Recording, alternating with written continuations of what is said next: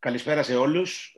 Λίγο διαφοροποιημένη σήμερα η διάταξη της εκπομπής. Έχουμε τη χαρά να έχουμε στην παρέα μας και τον Γιώργο Βασιλείου, ρεπόρτερ πάγκου της ΑΕΚ ε, στην Νόβα, που έζησε από κοντά και τον ε, νέο προπονητή, τον Βλάντα Μιλόγεβιτς, όντας ρεπόρτερ πάγκου του Πανιωνίου τότε και προπονητής του, ε, του Πανιωνίου ο Βλάντα Μιλόγεβιτς. Κύριε, τι γίνεται; Καλησπέρα και από μένα. Χαίρομαι που είμαι στην παρέα σας. Είμαι και εγώ ε, φανατικός ακροατής των podcast που κάνετε και σας ακούω σε κάθε συζήτηση που έχετε. Δείχνει ότι έχεις και ποιότητα Ευχαριστούμε, Γιώργο. Και μπορείς να ξεχωρίσεις το. Έτσι, μπράβο. εκτιμάς, εκτιμάς την ποιότητα. ναι. Ε, και εμείς σε παρακολουθούμε. Και επειδή είσαι ένας άνθρωπος έτσι που ξέρεις τον νέο προπονητή πολύ καλά, ξέρεις και την ομάδα πλέον πολύ καλά ε, αυτά τα χρόνια τώρα που είσαι στον πάγκο. Έχεις ζήσει τα πράγματα από πολύ κοντά. Μερικές φορές καλύτερα να είσαι πιο μακριά, βέβαια, αλλά τι να κάνουμε, η δουλειά είναι έτσι όπως είναι. Ε, και εντάξει, μέσα στη συζήτηση που θα κάνουμε, θέλουμε να μας βοηθήσεις και εσύ και να βοηθήσουμε και τους ακροατές μας να, να μάθουν καλύτερα κάποια πράγματα για τον, ε, για τον Μιλόγεβιτς. Έναν προπονητή που σίγουρα είναι γνωστός σε όλους με την παρουσία του στην Ελλάδα και πάρα πολλά χρόνια σαν παίχτης και ως προπονητής του, του Πανιωνίου. Ε, και πάμε να δούμε, να ξεκινήσουμε, ναι, να μιλήσουμε ναι. για τον Βλάντα Μιλόγεβιτς που ανακοινώθηκε για την επόμενη διετία στον Πάγκο της ΑΕΚ. Να κάνουμε πρώτα μια κουβέντα για το πώς τον έχει ζήσει ο Γιώργος, τον ε, νέο προπονητή, ναι. τότε και μετά συνεχίζουμε με τα ε, επιμέρους ας πούμε, ζητήματα που κάνουμε μια κουβέντα και οι τρεις μας. Ε, εγώ αυτό που ήθελα να ρωτήσω, Γιώργο, ας πούμε, που τον έχεις ζήσει και πιο άμεσα, γιατί εντάξει, η επαφή του ρεπόρτερ Πάγκου με τον προπονητή είναι πολύ στενή. Είναι, δηλαδή, είναι, είναι σαν άνθρωπος της ομάδας, δηλαδή, ο ρεπόρτερ του Πάγκου. Ε, είναι πολύ κοντά σε όλα τα παιχνίδια. Mm-hmm. Ε, ποια, πούμε, τι ιδιοσυγκρασία ας πούμε, έχει ο Μιλόγεβιτς, ποια, ποια είναι η, η προσέγγιση του στον Πάγκο, δηλαδή είναι ήρεμος, ε, είναι στο στυλ ε, Χιμένερ, ξέρεις, το πιο έντονο, το πιο τέτοιο. Πώς τον, πώς τον έχεις ε, ζήσει, Γιώργο; Κοίταξε να δεις, ε, στον Πανιόνιο αυτό που έβλεπα κατά τη διάρκεια των ε, παιχνιδιών ήταν ένας άνθρωπος ε, που σου έβγαζε πολύ μεγάλη ηρεμία, ήταν πράος, ε, είχε και την ένταση όποτε χρειαζόταν, αλλά δεν, δεν θα τον χαρακτήριζα καθόλου ένα στυλ Χιμένεθ. Ναι. Ένας άνθρωπος που παρατηρεί, παρακολουθεί, σκέφτεται κατά τη διάρκεια του αγώνα και επεμβαίνει ακόμα αν θέλετε κάνει και έντονες παρατηρήσεις στους παίκτες όταν ε, χρειάζεται, όταν βλέπει ότι τα πράγματα δεν εξελίσσονται όπως πιθανότατα τα έχει σχεδιάσει στο μυαλό του ή όπως ε, τα έχει ζητήσει από τους ε, παίκτες του να γίνονται μέσα στο γήπεδο, τότε επεμβαίνει. Αλλά γενικότερα είναι ένας άνθρωπος που όποια ένταση και αν είχε, σπάνια την έβγαζε εις βάρος της ομάδας, εις βάρος των ποδοσφαιριστών ε, πάντα προσπαθούσε να εκπέμπει και να μεταδίδει ηρεμία ε, στους παίκτες και όπως διάβασα και πολλές συνεντεύξεις ε, πρώην παικτών του Πανιωνίου που συνεργάστηκαν με τον Μιλόγεβιτς, κατάφερνε και έπαιρνε το maximum των δυνατοτήτων από τον κάθε παίκτη. Είναι ένας προπονητής που προσαρμόζεται εύκολα στα προβλήματα, στις απαιτήσεις του κάθε παιχνιδιού, δεν είναι τυχαίο άλλωστε ότι και με, με αυτόν στον Πάγκο Πανιόνιος έκανε κάποιες από τις μεγαλύτερες νίκες της ε, σύγχρονης ιστορίας του, έτσι, κερδίζοντας ε, για πρώτη φορά μετά τη σεζόν 81, κάπου εκεί νομίζω 81 τον Ολυμπιακό εκτός έδρας.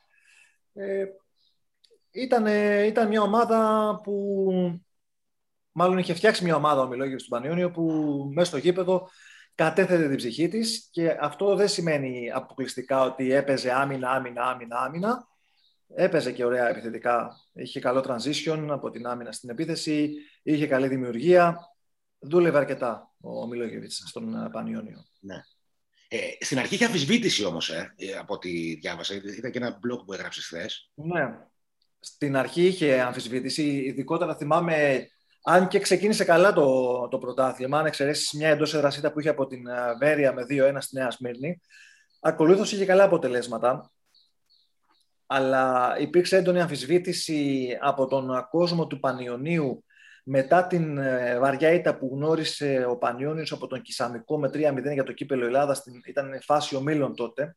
Ναι. ε, που συμμετείχε με τον Κισαμικό και τον Λεβαδιακό ο Πανιόνιος, τελικά αποκλείστηκε και μετά από τον αποκλεισμό στο κύπελο Ελλάδας ήρθε μια ισοπαλία εντός έδρας με τον Πας Γιάννηνα, που τότε οι δύο ομάδες είχαν τη δική τους έχθρα, λόγω του ότι ο Πας Γιάννηνα είχε πάρει την Ευρώπης, ε; ναι, από τον Πανιόνιο, είχε κάνει μια ένσταση ε, για την αδειοδότηση του Πανιωνίου και θυμάμαι χαρακτηριστικά μετά το τέλος εκείνου του παιχνιδιού που υπήρχαν πολλοί φίλαθλοι του Πανιωνίου στις εξέδρες όρχη και, και αποδοκίμαζαν τον ε, Μιλόγεβιτς, ζητώντας μάλιστα από τον τότε ε, ισχυρό άντρα των Κιανέριθρων, τον Νίκο Ζαμάνη, να τον ε, απομακρύνει. Όμως στηρίχθηκε ο Μιλόγεβιτς και δεν άργησαν να έρθουν τα αποτελέσματα που ήθελε και ο κόσμος και περισσότερο ήθελε ο ίδιος ο Μιλόγεβιτς και οι παίκτες του Πανιόνιου. Ωραίο αυτό που μας είπες. Αυτός τότε Γιώργο ε, πώς είχε αντιδράσει, δηλαδή έμεινε ψύχρεμος, γιατί είπες πολύ... ότι το χαρακτήριζε έτσι η ψυχραιμία. Πάρα πολύ, πάρα πολύ ψύχρεμος. Γνωρίζει πολύ καλά ότι ο κόσμος της εκάστοτε ομάδας είναι απαιτητικός. Γνώριζε ότι εντάξει, και ο Πανιόνιος έχει τη δική του ιστορία στο ελληνικό ποδόσφαιρο. Γνώριζε ότι τα πράγματα δεν ήταν στην καλύτερη περίοδο, αλλά δεν έχασε την ψυχραιμία του και δεν έχασε και την εμπιστοσύνη στους παίκτες του. Ένα από τα προτερήματα έτσι, που έβγαινε από το ρεπορτάζ και από τις συνομιλίες που είχαμε με τους ποδοσφαιριστές του Πανιωνίου τότε είναι ότι ακόμα και όταν τα πράγματα δεν πήγαιναν καλά, δεν ήταν αφοπλιστικός, δεν ήταν, όχι αφοπλιστικός, να μην το πω έτσι ακριβώς, να το πω απόλυτος δεν ήταν απόλυτος στις σκέψεις του. Συζητούσε με τους παίκτες του Πανιωνίου. Συζητούσε τι λάθος έκανε ο ίδιος ή τι θα μπορούσε να έχει πάει καλύτερα στο αγωνιστικό στυλ της ομάδας, στο αγωνιστικό προφίλ ενδεχομένως. Και μέσα από την κουβέντα που είχε με τους παίκτες, φυσικά δεν μιλούσε ε, με όλους, μιλούσε με αυτούς που ήταν χρόνια στην ομάδα. Έτσι, θυμάμαι χαρακτηριστικά τη ραχογαλιά του Πανιωνίου επί Ουζουνίδη, ο Κόρμπος, ο Ρισβάνη, ο Σιώπης, ο Ανσαριφάρτα mm-hmm. ακόμα μέχρι που έφυγε το Γενάρη για τον Ολυμπιακό. Ε, ακόμα και ο Μπεν που είχε έρθει. Ήταν παίχτες που ε, βοήθησαν σημαντικά στο να έχει και ο Πανιόνιος μια καλή πορεία τότε και ο Μιλόγεβιτς ε, να βρει λύσεις μέσα από την κουβέντα που έκανε με τους ποδοσφαιριστές του. Ναι. Μάλιστα, οπότε, οπότε δηλαδή δεν χάθηκε ο έλεγχος καθόλου. Έτσι. Αυτό είναι σημαντικό γιατί ας πούμε ακόμη και φέτος στην ΑΕΚ είδαμε κάποια στιγμή με το Μανόλο με κάποιες δηλώσεις, ξέρεις, ε, αμφιλεγόμενες για τους ποδοσφαιριστές, ε, για τη δουλειά των προηγούμενων προπονητών. Κάτι τέτοιο δεν έγινε δηλαδή στην κρίση πάνω του Πανιωνίου. Δεν υπήρχαν τέτοια... Όχι, σε καμία ναι, περίπτωση. Ναι. Σε καμία περίπτωση δεν έγινε κάτι τέτοιο. Ε, το αντίθετο μάλιστα, ακόμα και όταν τα πράγματα δεν πήγαιναν καλά, ο Μιλόγεβιτς ήταν αυτός που αναλάμβανε πρώτο στην ευθύνη, άσχετα αν στα αποδητήρια είχε τη δική του κουβέντα και τις δικές του τοποθετήσεις για τα λάθη, για το τι πήγε στραβά προς τους παίκτες, καλώντας τους εντός των τυχών να αναλάβουν και αυτοί τις ευθύνες τους, αλλά πάντα ήταν προστατευτικός προς τους παίκτες του και αυτό ε, δεν έχει αξία που το λέω εγώ, αλλά έχει αξία το ότι ακούς ποδοσφαιριστές όπως ο Μπέν, όπως ο Ρισβάνης, όπως ο Κόρμπος, μετά από χρόνια να μιλούν με τα καλύτερα ναι. λόγια για τον... Ε, ναι, ναι, και, λένε, και λένε όλοι πάνω κάτω τα ίδια. Που, άρα αυτό σημαίνει ότι προφανώς και έτσι είναι. Δηλαδή δεν, δεν έχουν και κάποιο λόγο, ξέρεις, να, να πούνε κάτι που δεν ισχύει καλό, ας πούμε, για τον ε, Μιλόγεβιτς. Δεν σου λέω να το θάψουν, αλλά και από ό,τι παρατήρησα σχεδόν όλοι λένε τα ίδια πράγματα. Οπότε πάει να πει ότι όντως αυτό είναι. Γιατί και εσύ, και εσύ πάνω κάτω τα ίδια μας λες. Ναι. Πάνω κάτω ίδια μας λες. Αυτό που λες, ότι δεν έχει κανένας από αυτούς κάποιον λόγο να ωρεοποιήσει καταστάσεις ή να mm-hmm. εκδιάσει τις προπονητικές ικανότητες ή τον ε, χαρακτήρα ή τον άνθρωπο Μιλόγεβιτς, γιατί ε, καλός ή κακός δύσκολο να συναντηθούν ξανά οι δρόμοι με συγκεκριμένους ναι, παίκτες. Ναι, ναι, ναι, Οπότε δεν έχουν κάποιο κέρδος ε, Εμένα μου έκανε, εντύπωση, εμένα μου έκανε εντύπωση, Γιώργο, συγγνώμη, του, η δηλώση του Ρισβάνου, δεν θυμάμαι και που τις έκανε που λέει ότι... Σε ποιο μέσο, ναι. Ναι, σε ποιο μέσο, θα το έλεγα, δεν, έχω, δεν έχουμε θέμα. Ε, ε, ε, είπε ότι όταν έφυγε ο Μιλόγεβιτς, ξέραμε ότι θα φύγει και έχουμε πάει να μας κάνει μια ομιλία στο ξενοδοχείο την παραμονή του τελευταίου αγώνα. Λέει, με το σιόπι, λέει, κλαίγαμε και είδαμε ότι γύρω ότι κλαίγανε καμιά δεκαπενταριά παίχτες. αυτό δεν, δεν είναι σύνηθες. Δηλαδή, δεν θυμάμαι για προπονητή άλλο που έχει έρθει στην ΑΕΚ, που παρακολου, την παρακολουθώ στενά από αυτή την έννοια το λέω να το, να το έχουμε ακούσει, ας πούμε, να ξέρεις τόσο δέσιμο με τους παίκτες. Δηλαδή... Με, με τον Φερνάντο Σάντος είχε γίνει αυτό την πρώτη φορά. Με τον Ναι, Φερνάντο ναι, Σάντος ναι, ε, χρόνια όμως. το Τώρα- τώρα- 2001-2002. Ε, Ναι. Επί Μάκη, ναι, τότε είχε γίνει. Ναι. Τότε είχε γίνει ένα τέτοιο σκηνικό στην ΑΕΚ. Ναι, γενικότερα υπήρχε πολύ μεγάλο δέσιμο. Και σε κάποιους άλλους κλέ, κλαίγανε από χαρά Ναι. οι, οι παίχτες μας. Ε, τέλος πάντων. Ναι, Λοιπόν, γενικότερα ε, υπήρχε πολύ μεγάλο δέσιμο με τους παίκτες. Μμμ. Ε, και αυτό που έχει επίσης σημασία να τονίσω είναι ότι ακόμα και ο βοηθός του Ντάρκο, τον Ντάρκο Τέσοβιτς που τον είχε και στον α, Πανιόνιο, ήταν και αυτός πολύ, πολύ ήρεμος, πολύ ψύχρεμος. Ε, δεν, ε, δεν παρασυρώταν ούτε από το παιχνίδι, ούτε από την εξέλιξη ενός αγώνα, ούτε από τις αδικίες ενδεχομένως που να μπορεί να βίωναν ε, σύμφωνα με τους ανθρώπους ε, της ομάδας ε, από διαιτησίες ή από οτιδήποτε άλλο. Ήταν προσιλωμένοι στο αγωνιστικό τους ε, πλάνο και φρόντιζαν να το υπηρετήσουν ε, μέχρι τέλους. Ναι. Βέβαια, τότε στον Πανιόνιο, αν θυμάμαι καλά, είχε άλλον γυμναστή από αυτόν που είχε τώρα. Είχε τον Γιάνκοβιτς. Τώρα δεν θυμάμαι το όνομά του. Έχει αλλάξει, έχει, έχει αλλάξει γυμναστή. Ναι, έχει αλλάξει γυμναστή. Ναι, τον έχει αλλάξει πολύ καιρό γιατί και, και στον Αστέρα είχε αυτό που φέρνει τώρα στην ΑΕΚ Ναι, ναι. και στη Σαουδική Αραβία. Αλλά ο βοηθός του ήταν ε, και πρώην, πρώην παίχτης του Εθνικού Αστέρα. Δηλαδή Εθνικού Αστέρα. και, σωστά. και αυτός ξέρει ελληνικά, είναι, έχει ζήσει αρκετά στην Ελλάδα. Ναι. Έτσι δεν είναι; Ναι, ναι. Έχει ζήσει πολλά χρόνια Μμμ. στην Ελλάδα, ξέρει ελληνικά. Είναι, γνωρίζει εννοείται την ε, ελληνική κουλτούρα, την ελληνική έτσι, φιλοσοφία γύρω από το ποδόσφαιρο, οπότε είναι σημαντικοί παράγοντες στο να έρθουν στην ΑΕΚ και να προσαρμοστούν ε, πιο άμεσα από τον οποιοδήποτε άλλο θα ερχόταν αυτή τη στιγμή και σίγουρα πολύ πιο άμεσα από το αν ερχόταν ο Ρεμπρόφ που θα ήθελε περισσότερο χρόνο για να καταλάβει και την ομάδα, για να καταλάβει και το ποδόσφαιρο, για να καταλάβει και την οτροπία μας. Γιώργο, Ναι, θέλω να σε εντάξει. ρωτήσω. Ε, ε, Πώς διαχειρίστηκε, δηλαδή νομίζω ότι είχε ενδιαφέρον αυτό, γιατί του, στον Πανιόνιο του έφυγε ο, ο Καρύμ τον Γενάρη, αν δεν κάνω λάθος, στα μέσα της Ναι, σεζόν. Ναι, τον πήρε ο Ολυμπιακός Γενάρη, ναι. Ενώ ήταν πρώτος σκόρερ και πολύ κομβικός. Μετά πώς το διαχειριστεί, γιατί ξέρεις, σαν να μην φάνηκε εκείνη τη σεζόν η αποχώρηση του Καρύμ. Δηλαδή, κατά κάποιο τρόπο, α, σε εμάς που είμαστε απ' έξω, φάνηκε ότι κάπως τον μπάλωσε όλο αυτό. Δεν είχε δηλαδή απώλεια μεγάλη σε αυτό το κομμάτι. Ο τρόπος με τον οποίο μπάλωσε αυτή την τρύπα ήταν ε, με τη χρησιμοποίηση ενός πολύ καλού ποδοσφαιριστή και πάρα πολύ καλού παιδιού, του Μοχάμετ Μπεν, Μμμ. τον οποίο πήρε στη συνέχεια και στον Ερυθρό Αστέρα. Ήταν ένα παιδί που του έδωσε πάρα πολλές λύσεις στην επίθεση, είτε αγωνιζόμενος στην κορυφή μέχρι να, ε, να μπει στην ομάδα. Αν δεν κάνω λάθος, τότε είχε πάρει ο Πανιόνιος για να καλύψει το κενό του, του Ανσαριφάρτ, τον Σαμέντ Γεσίλ. Α, Τώρα Ναι, ναι, ναι. να, να μην κάνω πολύ μεγάλο. Δεν νομίζω ότι κάνω λάθος. Αλλά Και τότε καλή και είχε γκολ φύγει. στην ΑΕΚ ο Γεσίλ, αν δεν κάνω λάθος, στο ΑΚΑ. Ήταν το 0-1. ε, Ε, Ίσως και το μοναδικό στην καριέρα του. Ναι. Αν και Για- αυτός ναι, για- είχε πολλούς τραυματισμούς Για πες, για ο Γεσίλ.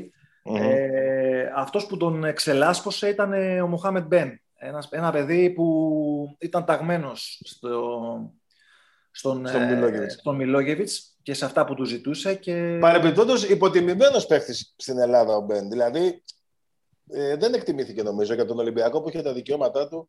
Στον Αστέρα Συμφωνώ. και, και, στο, και στον Αστέρα που τον είχα δει μου άρεσε πάρα πολύ. Είχε δώσει πολλές λύσεις και στον Αστέρα. Ναι, ισχύει. Συμφωνώ μαζί σου, Κώστα. Και στον Ολυμπιακό, αν θυμάσαι, έβαλε κρίσιμα γκολ, ιδίως σε κάποια προκριματικά ευρωπαϊκά. Προκριματικά, ναι. που δεν υπήρχε άλλος τότε. Ναι. Ε, αλλά μετά τον αφήσαμε. Αλλά στον Αστέρα μου άρεσε πολύ και στο μάτσο του Ολυμπιακό ήταν πολύ καλός. Ο Μπεν. Α- αυτό πάντα διαχειριζόταν ε, Άκη ε, έτσι καταστάσεις που του παρουσιάζονταν με τραυματισμούς, με τιμωρίες, με διάφορες έτσι αλχημίες μέσα στην, ε, με το υπάρχον ρόστερ μέσα στην ενδεκάδα, αλλά σίγουρα δεν έκανε ποτέ κάτι ακραίο. Δεν έκανε ποτέ, για να το πω τώρα, Μμμ. παιδί το ζήσαμε πρόσφατα, δεν έβαζε ποτέ ένα επιθετικό φουνταριστό αριστερό εξτρέμ. Ναι. Και το λέω για τον Ολιβέρα που είδαμε με το Χιμένεθ Μμμ. ε, στην ΑΕΚ, έτσι που ήταν ένα από τα πιο κραυγαλαία και αναπάντητα ερωτήματα Ναι. από τον Χιμένεθ. Ναι. Ναι, σωστό. Ναι. Αυτό είναι. Ε, Γιώργο, έτσι για να πάμε λίγο και στο αγωνιστικό, μια και το συνέδεσες. Ναι. Ε, ο Πανιόνιος είχε αγωνιστική ταυτότητα. Δηλαδή, εσύ μετά από ένα σημείο και μετά, όταν πήγαινες στο γήπεδο, ήξερες πάνω κάτω τι θα δεις στο παιχνίδι; Είχε δώσει μια στάμπα στην ομάδα; Γιατί και αυτό είναι σημαντικό και είναι και κάτι που έχει λείψει. Δηλαδή, αν εξαιρέσεις το, το εξάμεινο πέρσι με τον Καρέρα που από ένα σημείο και μετά με το 4-3-3 και τον τρόπο που έπαιζε η ομάδα είχε δώσει μία, ε, πώς να το πω έτσι, μία, ε, μία στάμπα στην, στην ομάδα του. Ε, δεν, δεν το βλέπουμε συχνά. Βλέπουμε πολλές αλλαγές, ξέρεις, να ψάχνουν οι προπονητές. Ιδίως, εντάξει, ο Μανώλο το παράκανε, δηλαδή παραψάχτηκε. Ε, με, με τον ε, Μιλόγεβιτς υπήρχε έτσι από ένα σημείο και μετά η ομάδα να έχει τη δική της ταυτότητα.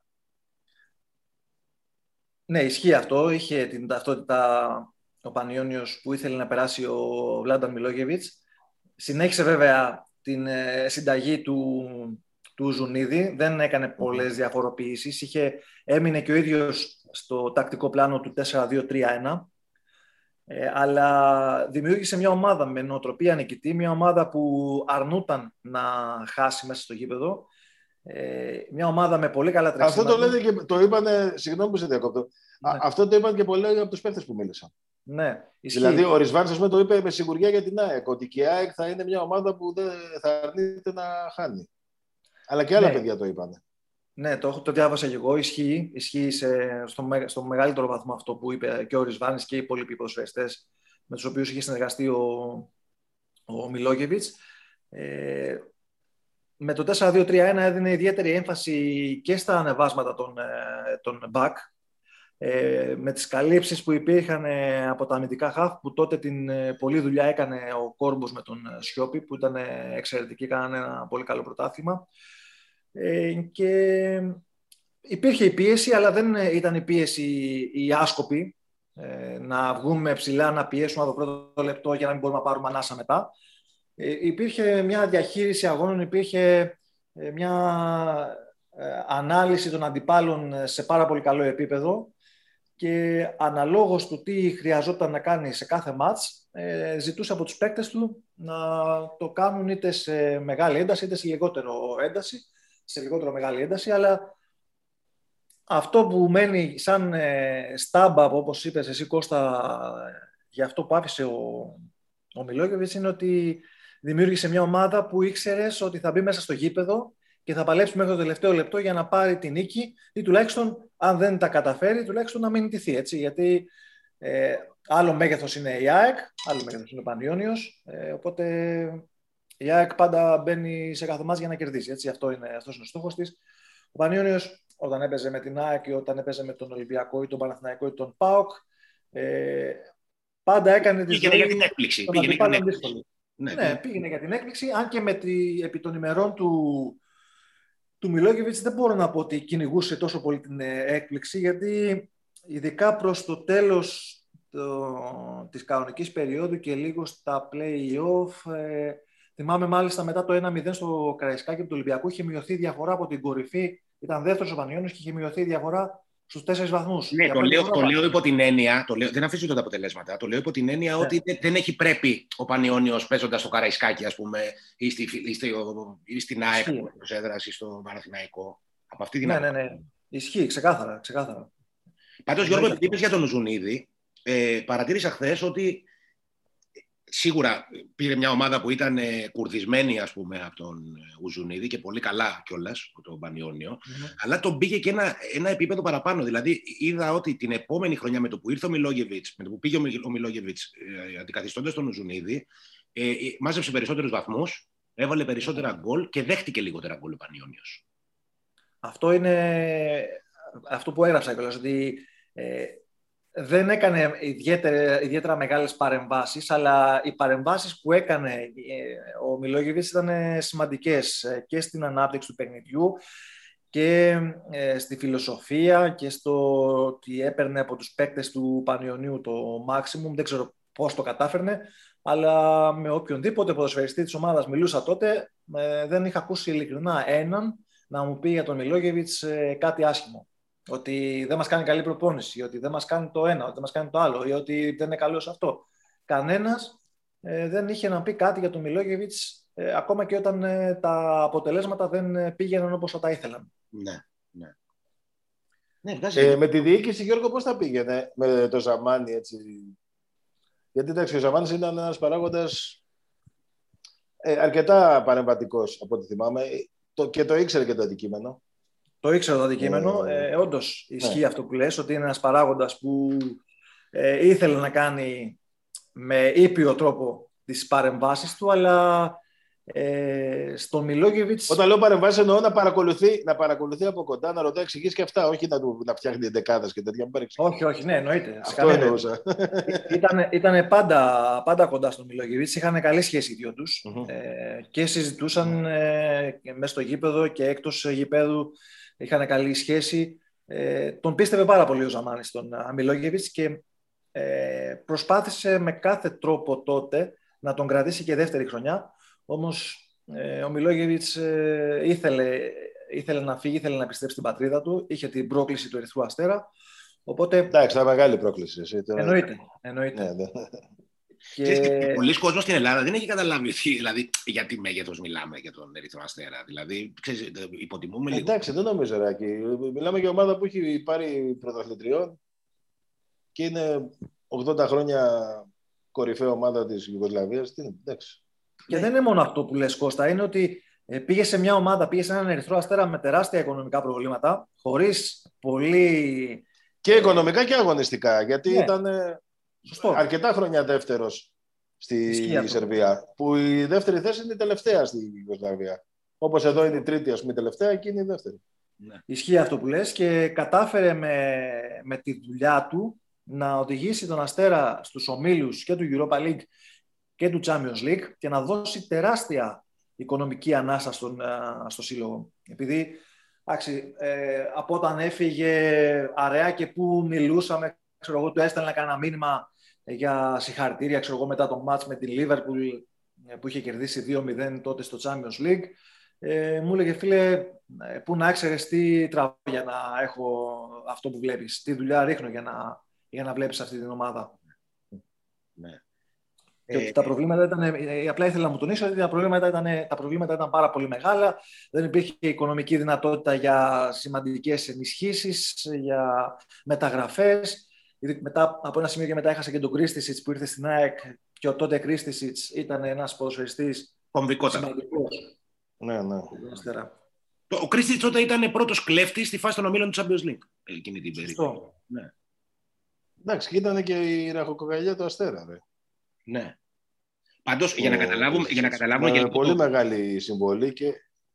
Για, να καταλάβουμε και λίγο το μέγεθος επιτυχίας του, αν δεν κάνω λάθος, ο Ερυθρός Αστέρας με τη σύγχρονη μορφή του Champions League δεν είχε μπει ποτέ στους ομίλους. Πρώτη φορά τα κατάφερε με τον Μιλόγεβιτς. Και μετά πήγε και δεύτερη. Ναι, ναι, ποτέ δεν είχε μπει. Είχε, μπει, είχε κάνει παπάδες στο παλιό κυπέλο πρωταθλητριών. Στη σύγχρονη μορφή δεν είχε, δεν είχε ξαναμπεί. Οπότε κάτι λέει αυτό. Δηλαδή, και... ο άνθρωπος που του άλλαξε, τον το πήγε ένα βήμα παραπέρα τον, ε, τον Ερυθρό Αστέρα. Δεν είναι απλά ότι τον διατήρησε, ότι δεν τον βρήκε πρώτο και απλά τον έκανε πρώτο σε ένα πρωτάθλημα ε, μισή ταχύτητα, ας πούμε, και μέχρι εκεί. Ε, έκανε πράγματα που αλλάζουν και την ιστορία ενός συλλόγου. Και οικονομικά και. Καταρχάς έκανε, έκανε 14 ε, προκρίσεις νοκάουτ. Ναι, ναι. Δηλαδή πέρασε όλα τα προκληματικά και στο Europa και δύο φορές στα Champions. Ναι, ναι γιατί ξεκινούσε, και ξεκινούσε και, και ξεκινούσε από τον πρώτο προκληματικό του Champions League τώρα, έτσι, οπότε φαντάσου τι προετοιμασία έπρεπε να γίνει, ε, τι εμπόδια έπρεπε να ξεπεράσει. Μιλάμε για τέσσερις προκληματικούς που έπρεπε να δώσει με τα play-off για να μπει στους ομίλους του Champions League, έτσι. Και μιλάμε και για ένα budget το οποίο ήταν πολύ μικρότερο από τη ΣΑΕΚ. Εκείνη την Συμφωνώ. Περίοδο, ήταν πολύ μικρό, ήταν γύρω στα 10 εκατομμύρια, νομίζω το budget του Ερυθρού Αστέρα. Ήταν πάρα πολύ χαμηλό budget.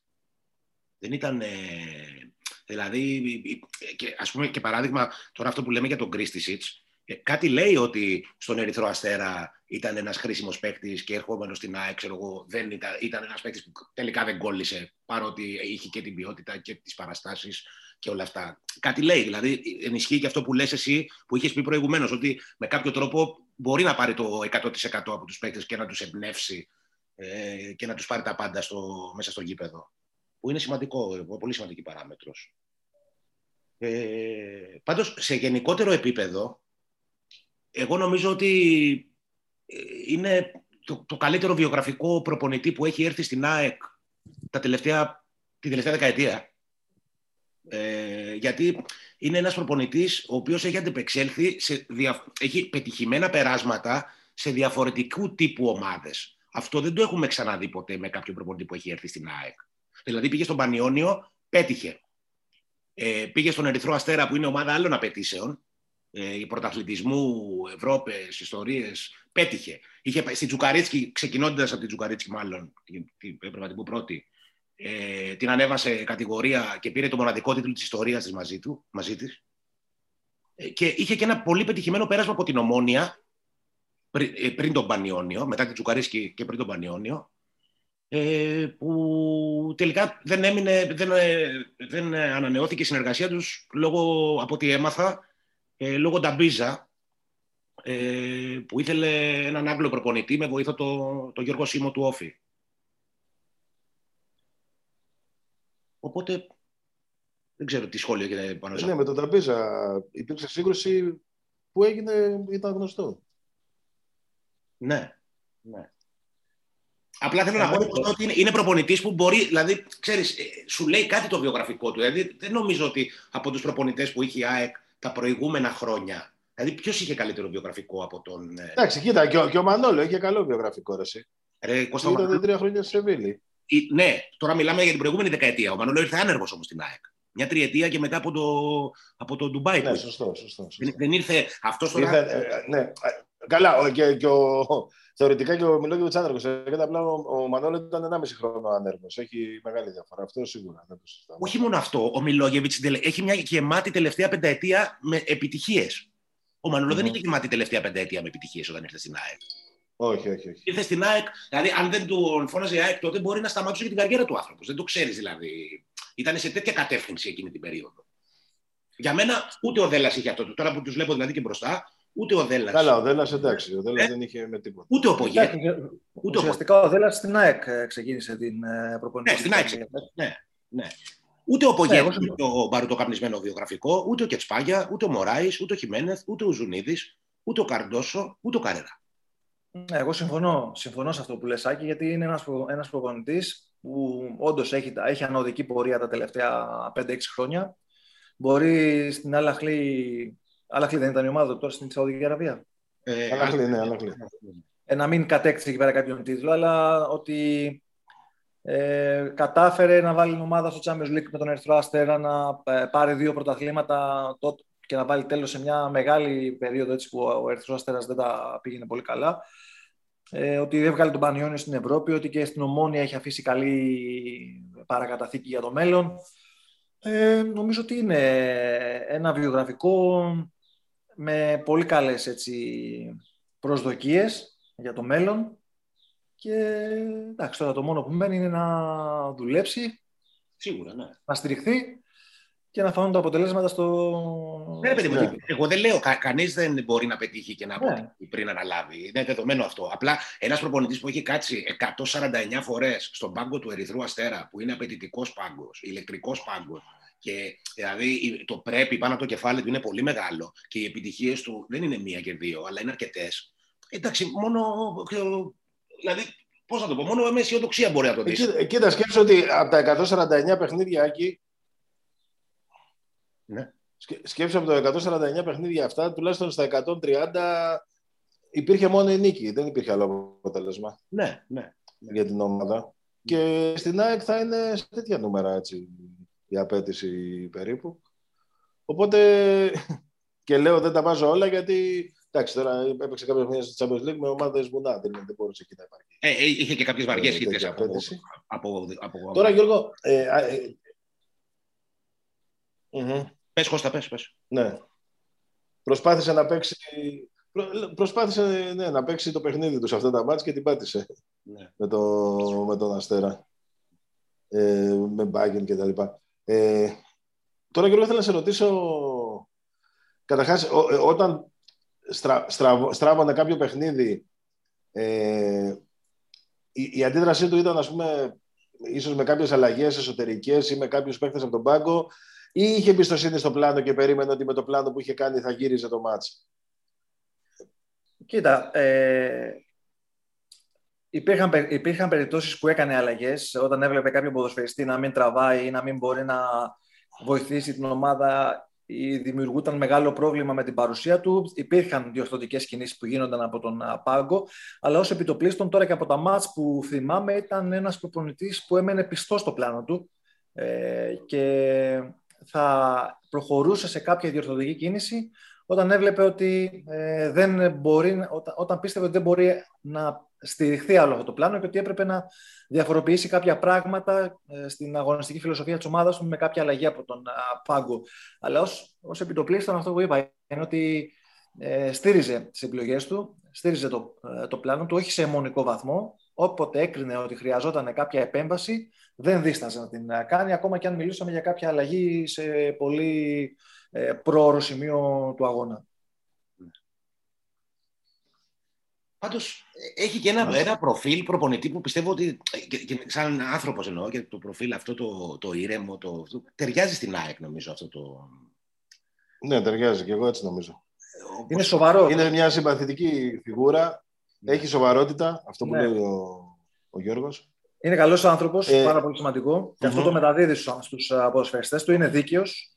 Ε, δεν νομίζω ότι ε, μπορεί να βγει κάποιος παίκτης από τον Πανιόνιο για να πει «Α, εγώ δεν έπαιξα όσο πιστεύω ότι άξιζα να παίξω». Ε, όλοι έπαιρναν τις ευκαιρίες τους και αυτό που είπα πριν, δεν είχε αιμονές. Αν, αν έκρινε ο ίδιος ότι έχει κάνει κάποιο λάθος, ε, το παραδεχόταν και προχωρούσε παρακάτω. Δεν έμενε δηλαδή στα, στα λάθη του, τα, διορ, τα διόρθωνε στη συνέχεια.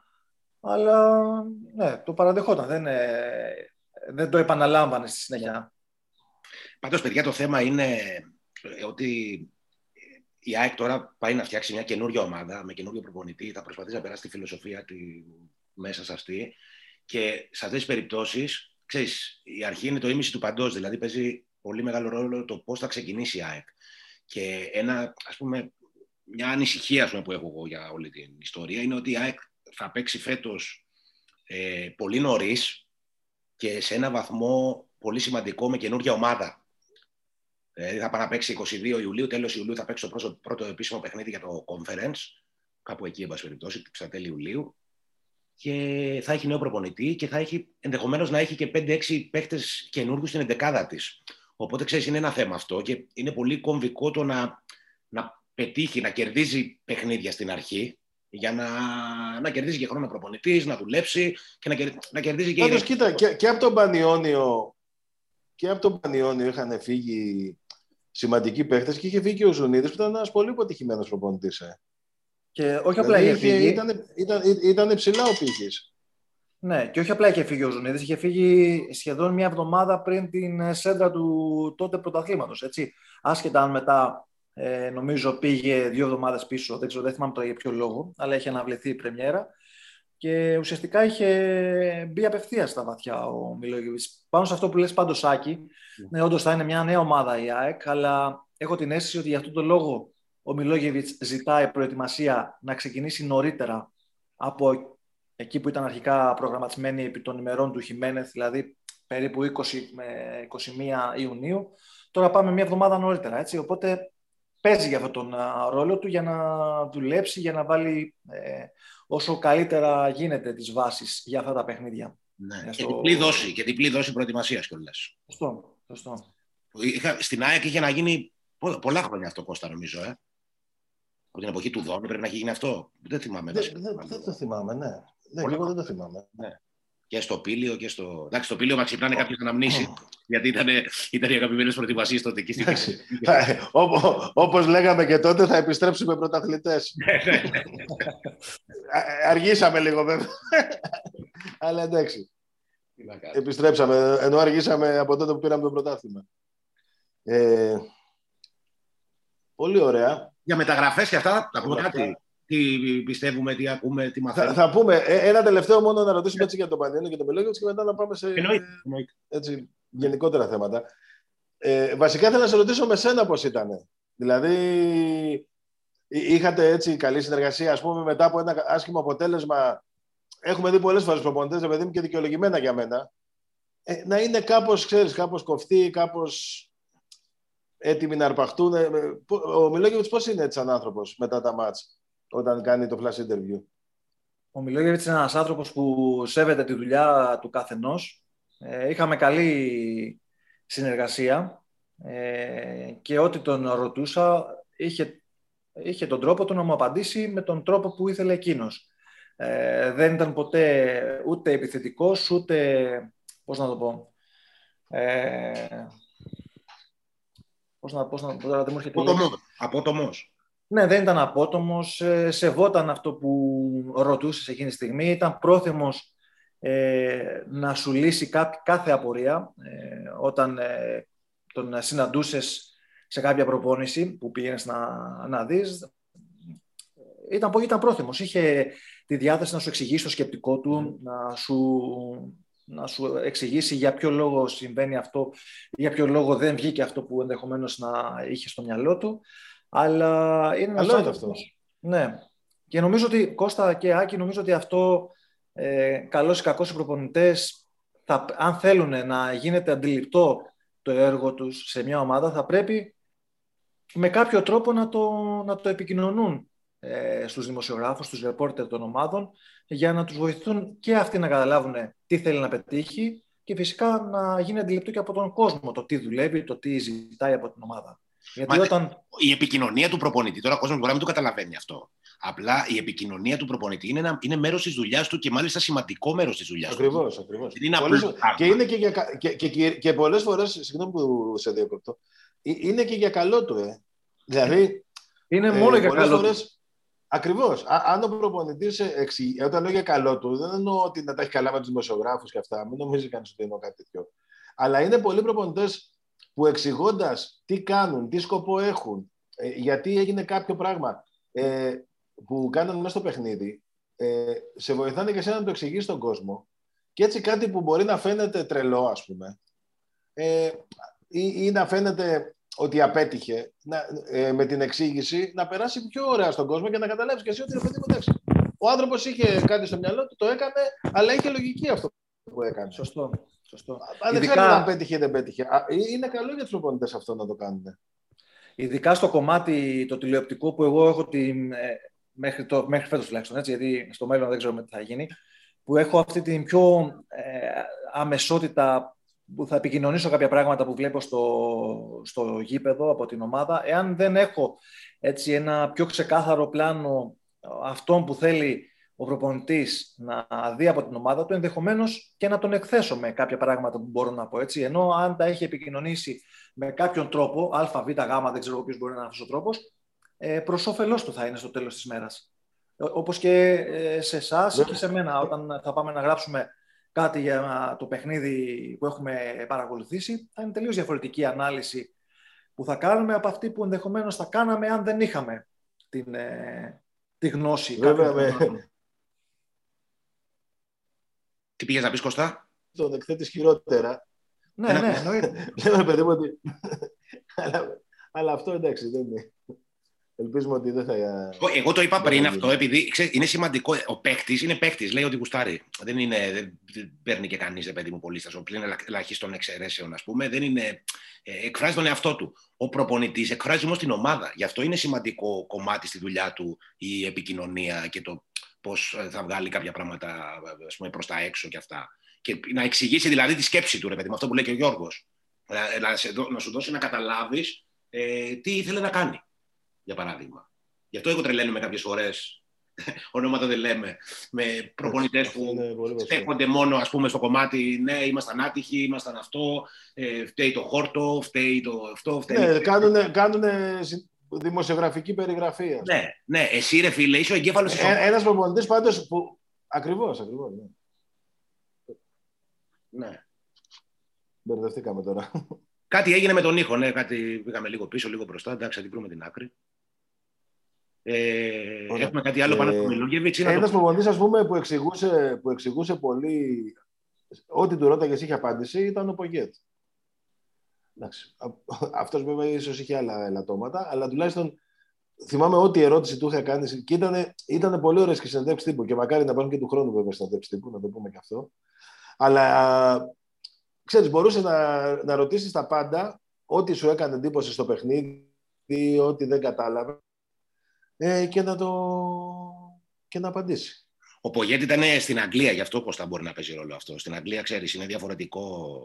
Είναι διαφορετική. Mm-hmm. Ναι, ναι. Πιο ανοιχτοί άνθρωποι εκεί, οι προπονητές και αυτά. Και οι παίκτες ακόμα. Παίκτες που έχουν παίξει στην Αγγλία, ξέρεις, το θεωρούν το κομμάτι αυτό μέρος της δουλειάς τους. Δεν το θεωρούν. Δεν, το... δεν είναι Ναι, κάτι ναι, ναι, εξαιρετικό, σωστά, ας πούμε, σωστά. για τους. Ναι. Εντάξει, εδώ στην Ελλάδα είμαστε λίγο πίσω σε κάποια πράγματα. Ας ελπίσουμε και εμείς μέσα από το δικό μας ε, κομμάτι να βοηθήσουμε να, να τα βελτιώσουμε. ναι. Με μεταγραφές. Ωραία. Γιώργο, τώρα μπορείς να μας πεις έτσι κάτι, όχι ε, ε, πώς να το πω, υποχρεωτικά κάποιο ελάττωμα ή κάτι, ή ήταν κάτι έτσι που, ή έστω αρχικά που δεν το, δεν το καταλάβαινες από τον Μιλόγεβιτς και μετά είδες ότι είχε βάση ή κάτι που πιστεύεις ότι θα έπρεπε να κάνει διαφορετικά. Να σου κάνουμε και αυτή την ερώτηση, μην φάνει ότι κάνουμε, ξέρεις, ε, αγιογραφία, ξέρω εγώ. Ναι, ναι, ισχύει αυτό που λες. Ε, ελάττωμα, τώρα προσπαθώ να, προσπαθώ να σκεφτώ. Ε, ίσως ένα ελάττωμα που να μπορώ να του βρω είναι ότι στο ξεκίνημα στον Πανιόνιο ε, ήθελε να περάσει αμέσως τα δικά του πράγματα μέχρι που είδε ότι δεν του βγαίνουν ε, και αυτό και πριν ότι άρχισε να συζητά με τους α, παίκτες του ε, και να έχουν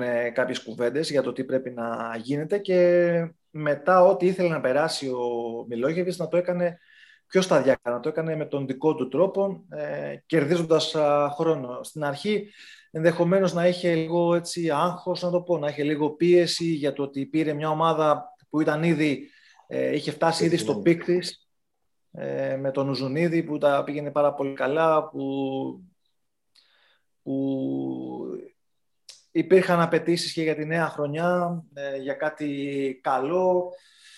Ε, ίσως στην αρχή να υπήρχε λίγο νευρικότητα, αλλά δεν, δεν, δεν μπορώ να σου πω τώρα κάποιο ελάττωμα συγκεκριμένο, γιατί γενικά ήταν μια χρονιά ονειρική για τον Πανόνιο εκείνη και για τον Μιλόγεβιτς, οπότε ακόμα και αν υπήρχε κάποιο ελάττωμα, ε, καλύφθηκε ενδεχομένως από την ε, πορεία της ομάδας ε, και τα καλά αποτελέσματα που είχε. Οπότε δεν, ε, τώρα έτσι με μια πρόχειρη αναδρομή δεν μου έρχεται κάποιο, κάποιο ελάττωμα που μπορώ να σου πω. Όχι, και αυτό που είπες είναι παρήγορο. Δηλαδή, εγώ το θεωρώ προτέρημα σε έναν προπονητή ε, να, να, να είναι γρήγορος και να καταλαβαίνει ότι κάτι δεν γίνεται και να προσπαθεί να το, να το αλλάξει παρά να είναι χειαιμονή. Δηλαδή, έχουμε δει προπονητές να, Ναι, να αποτυχαίνουν παταγωδός έτσι. Ο Καρδός είναι το μεγαλύτερο παράδειγμα, έτσι, σωστό. που προσπάθησε να κάνει πράγματα που θέλουν ένα-δύο χρόνια για να τα κάνει μια ομάδα μέσα σε ένα μήνα. Και παλαιότερα και ο Δόνης. Δηλαδή, ο Δόνης είχε πάρει μια ομάδα έτοιμη, είχε πάρει το πρωτάθλημα την προηγούμενη χρονιά, τουλάχιστον βαθμολογικά. Ε, και αντί να, να χτίσει πάνω σε αυτό και να το βελτιώσει όσο αν γινόταν, ε, το άλλαξε τελείως με αποτέλεσμα σε δύο μήνες να φύγει η νύχτα από την ΑΕΚ. Εγώ το θεωρώ υπέρ. Βέβαια τώρα ουσιαστικά ξεκινάει εδώ από το μηδέν. Δεν υπάρχει, δεν υπάρχει κάτι να πεις ότι θα Να στηριχθεί πατήσει πάνω. Δεν έχει κάτι να πατήσει πάνω. Ναι. Ναι. Ναι, Ναι, ναι. ναι. Ουσιαστικά ξεκινάει από το μηδέν και είναι, είναι το πόσο γρήγορα θα, περά, θα μπορέσει να περάσει το, τα θέλω του στην ομάδα. Αυτό είναι το πιο Απλά το σημαντικό. καλό σε σχέση, Πες, πες, σε πες. σχέση με την προηγούμενη χρονιά είναι ότι θα έχει μια κανονική προετοιμασία, θα έχει το χρόνο για να Μμμ. δουλέψει πράγματα και αν τον ε, βοηθήσουν και τα αποτελέσματα θα έχει και χρόνο για να ε, βγάλει ακόμα περισσότερα πράγματα μέσα στο γήπεδο. Στις μεταγραφές θα έχει ρόλο ε, αρκετά ενεργό προπονητής. Λογικά ναι. Απλά το ρωτάω έτσι για να το κάνω μια κουβέντα μικρή πάνω σε αυτό. Κώστα. Ε, ναι, θα, Φαντάζομαι. όλοι οι παίχτες θα έχουν την, ό, όλοι οι παίχτες θα έχουν την έγκρισή του. Αυτό. Ναι. Εντάξει, υπάρχει μια προεργασία, τώρα δεν... Πλέον έχει περάσει και αυτό, δηλαδή ε, ε, ελάχιστοι προπονητές παίρνουν παίχτες με, με το όνομά τους που λένε. Πιθανό να γίνει και αυτό.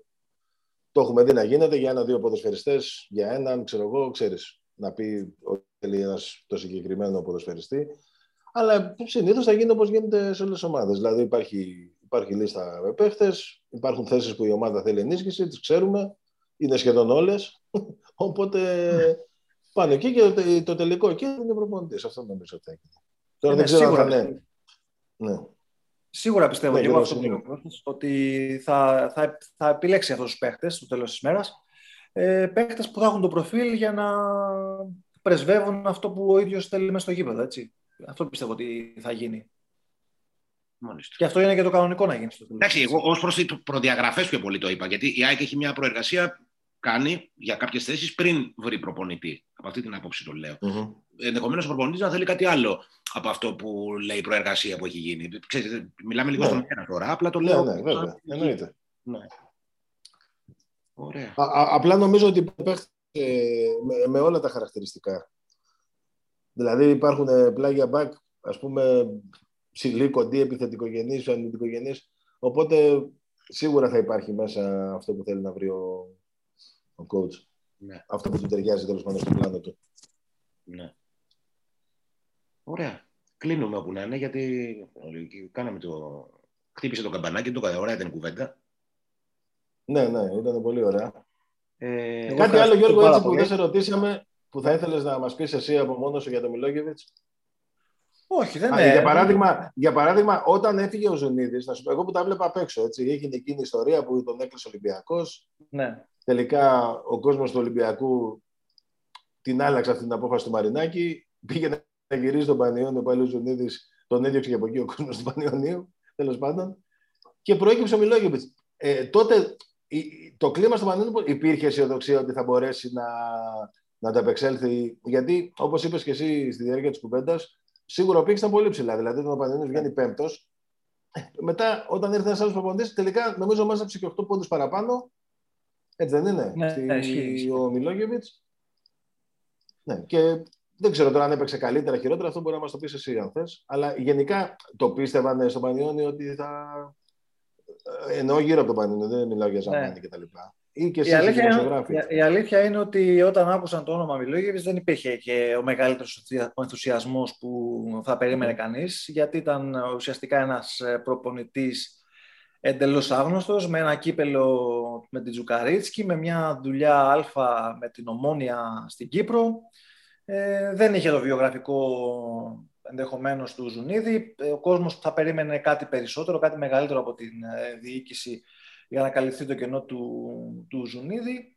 Ε, όπως είπα, υπήρχε και γκρίνια στην αρχή, αμφισβήτηση προς το πρόσωπο του Μιλόγεβιτς μετά από κάθε ήττα μεργά, από κάθε άσχημη εμφάνιση ή αρνητικό αποτέλεσμα, αλλά με τη δουλειά του ε, και με αυτά που παρουσίαζε ο Πανιόνιος μέσα στο γήπεδο κατάφερε και άλλαξε το, το κλίμα, το αρνητικό κλίμα και όποια αμφισβήτηση υπήρχε προς το πρόσωπό του και είναι χαρακτηριστικό ότι στο τέλος, και τώρα θυμάμαι το τελευταίο παιχνίδι νομίζω ήταν με την ΑΕΚ, ε, το 1-2 που είχε κερδίσει η ΑΕΚ με το Χιμένεθ ε, για τα play-off Ναι. Αραούχο, ναι. στη Νέα Σμύρνη, τότε τον είχε αποθεώσει όλο το γήπεδο και ζητούσε την παραμονή του και τη νέα χρονιά, άσχετα αν όλοι γνωρίζαμε ότι αυτό δεν θα γίνει στη, στην πραγματικότητα, δεν θα, παρέμενε, δεν θα παρέμενε και τη νέα χρονιά ο Μιλόγεβιτς.